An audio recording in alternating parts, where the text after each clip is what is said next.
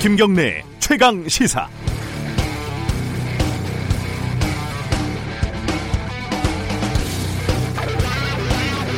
최근 예천군 기초의원들이 해외 출장을 가서 가이드를 폭행해 무리를 빚고 최교일 의원이 미국에 가서 스트릿바에 출입했다는 의혹이 일었습니다. 지난해 말에는 여야 의원들이 다낭으로 오사카로 외유성 출장을 떠났다가 여론이 시끄러지자 조기 귀국했습니다. 2018년 국회의원들이 해외 출장에 쓴 돈은 57억 원입니다. 국회의원들의 부적절한 외유 논란은 역사가 깊습니다. 검색을 해보니까 1975년 국회의원들의 외유를 비판하는 중앙일보 칼럼이 발견됐고 1991년 외유성 뇌물성 외유를 갔던 의원 3명이 구속까지 되는 사건이 벌어졌습니다. 이 오래된 논란을 해결하는 방법은 명확합니다.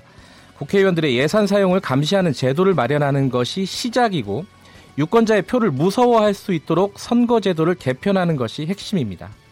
하지만 선거제도 개편은 각 당의 동상이몽으로 진척이 안 되고 더불어민주당은 패스트 트랙으로 가겠다. 자유한국당은 그러면 의원 총사퇴하겠다. 여전히 꽉 막혀 있습니다. 시간이 얼마 없습니다. 중이 제 머리를 깎지 못한다면 유권자들이 직접 나설 수밖에 없지 않겠습니까? 2월 20일 수요일 김경래 최강 시사 시작합니다.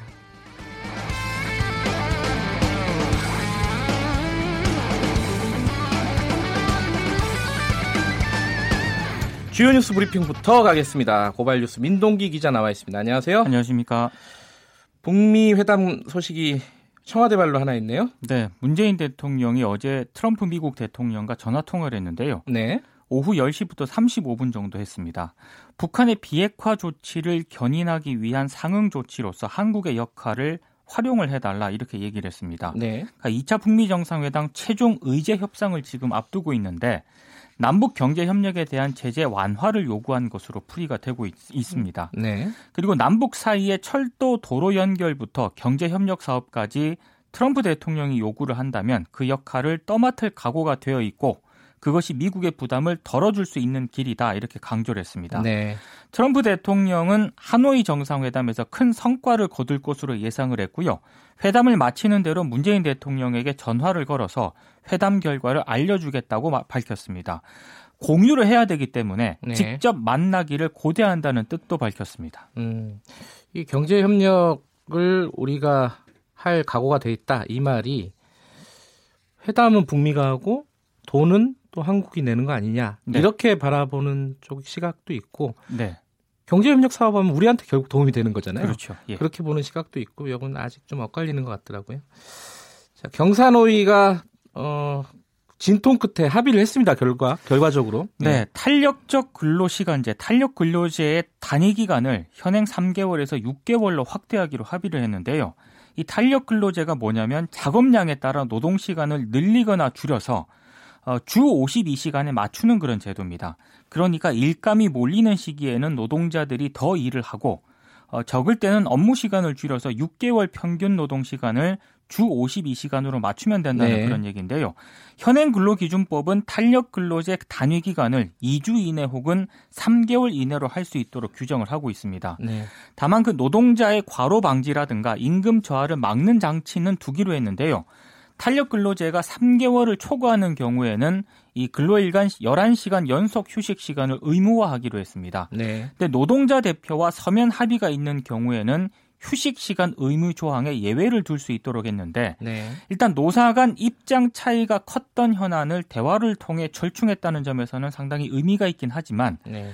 노조가 없거나 노조 영향력이 약한 사업장에서는 이 탄력 근로제가 장시간 노동을 강제하는 제도로 악용될 가능성도 제기가 되고 있습니다. 일단 이러면은 이 탄력 근로제가 국회로 넘어가는 거잖아요. 그렇습니다. 근데 국회로 공을 넘겼는데 받을 사람이 없네요, 지금.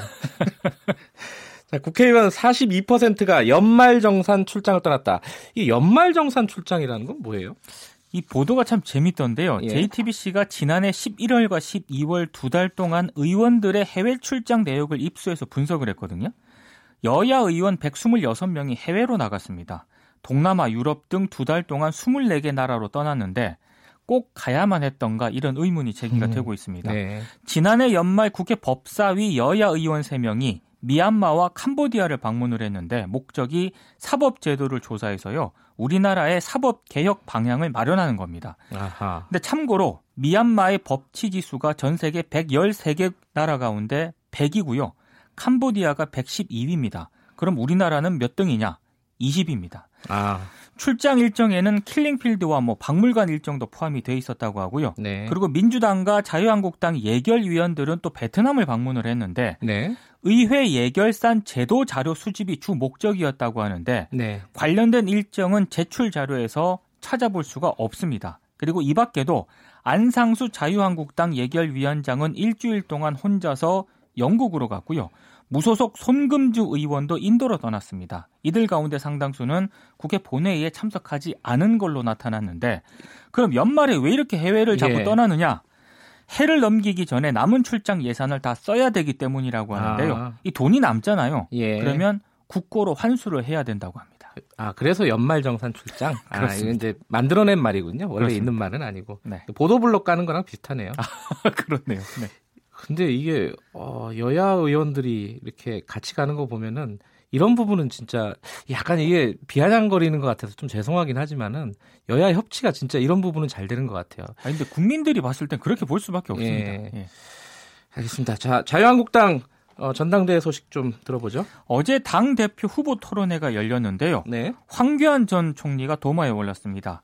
박근혜 전 대통령 탄핵과 관련해서 돈 한 푼 받은 것도 입증이 되지 않았다. 과연 탄핵이 타당한 것인지 자신은 동의할 수 없다. 이렇게 얘기를 했습니다. 네. OX로 풀어보는 정치 연한 순서 가운데 탄핵은 어쩔 수 없었다라는 물음에 X 팻말을 들고 한 답변이 이렇습니다. 그러니까 황교안 총, 전 총리가 탄핵에 대해서 공식적으로 얘기한 게 이게 처음이라는 거죠? 그렇죠? 공식적으로는 제가 봤을 때 예. 처음인 것 같습니다. 예. 오세훈 전 서울시장이 재차 이걸 물었거든요. 네. 그러니까 한 발 좀 물러섰습니다. 탄핵 정당성을 말하는 게 아니라 기본적으로 헌재 결정을 존중해야 한다는 입장이지만 자신의 생각을 말한 것이다. 오해가 음. 없었으면 좋겠다라고 얘기를 했는데요. 네. 하지만 극우 발언 경영장으로 전락한 자유한국당 전당대회의 현실을 상징적으로 보여줬다 이런 비판이 나오고 있습니다. 그러니까 내부에서도 지금 우려가 나오고 있는데요. 네. 김무성 의원이 당이 과격분자들의 놀이터가 되어서는 안 된다라고 얘기를 했고요. 네. 황영철 의원도 그런 발언들이 우리 당에서 먹힐 거라고 생각을 하면 어, 굉장히 좀 우려된다라는 음. 얘기도 했습니다. 네네. 중심을 잡아야 할 지도부가 사태를 방관을 하면서 어, 당이 자정 능력을 상실한 것 아니냐라는 그런 우려도 나오고 있습니다. 전당대회가 어, 전당대회에서 많은 분들이 커밍아웃을 하는 뭐 그런 양상이 아닌가라는 생각도 드네요. 네. 자 MBC 어, 전 임직원 그러니까 임원이죠 이제 사장을 비롯한 네. 임원들이 네. 어, 유죄를 받았다. 어떤 혐의였죠 이게? 이게 노조 활동에 부당하게 개입한 혐의로 재판에 재판에 넘겨졌는데요. 네. MBC 전직 경영진들에게 1심 재판부가 유죄를 인정을 했습니다. 서울 서부지법 형사합의 12부가 어제 노동조합 노동관계조정법 위반 혐의로 기소된 안광한 전 사장, 네. 백종문 전 부사장에게 징역 1년에 집행유예 2년을 선고를 했고요. 김장겸 전 사장과 권재홍 전 부사장에게는 징역 8월에 집행유예 2년을 각각 선고를 했습니다. 네.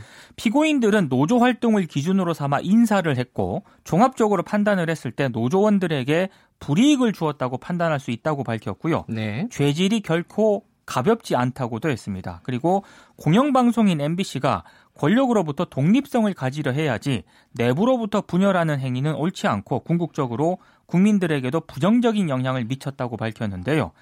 다만 피고인들이 MBC를 위해 오랜 기간 공로를 한 점 등을 고려해서 실형 선고를 내리지는 않았습니다. 네. 이 사건이 예전에 한참 그 뭐랄까 논란이 됐던 기자 PD들을 아나운서 등등을 네. 여기 스케이트장 관리 뭐 이런 걸로 보낸 뭐 그 사건이죠 뭐 사실은 뭐 스케이트장도 보내고요 예. 뭐 저기 다른 뭐 교육대도 보내고 하여튼 여러 아. 문제가 좀 제기가 됐었죠 아, 맞아 무슨 꽃꽂이 같은 거 배우라 그러고 뭐 예. 뭐 그랬던 기억이 나네요 네.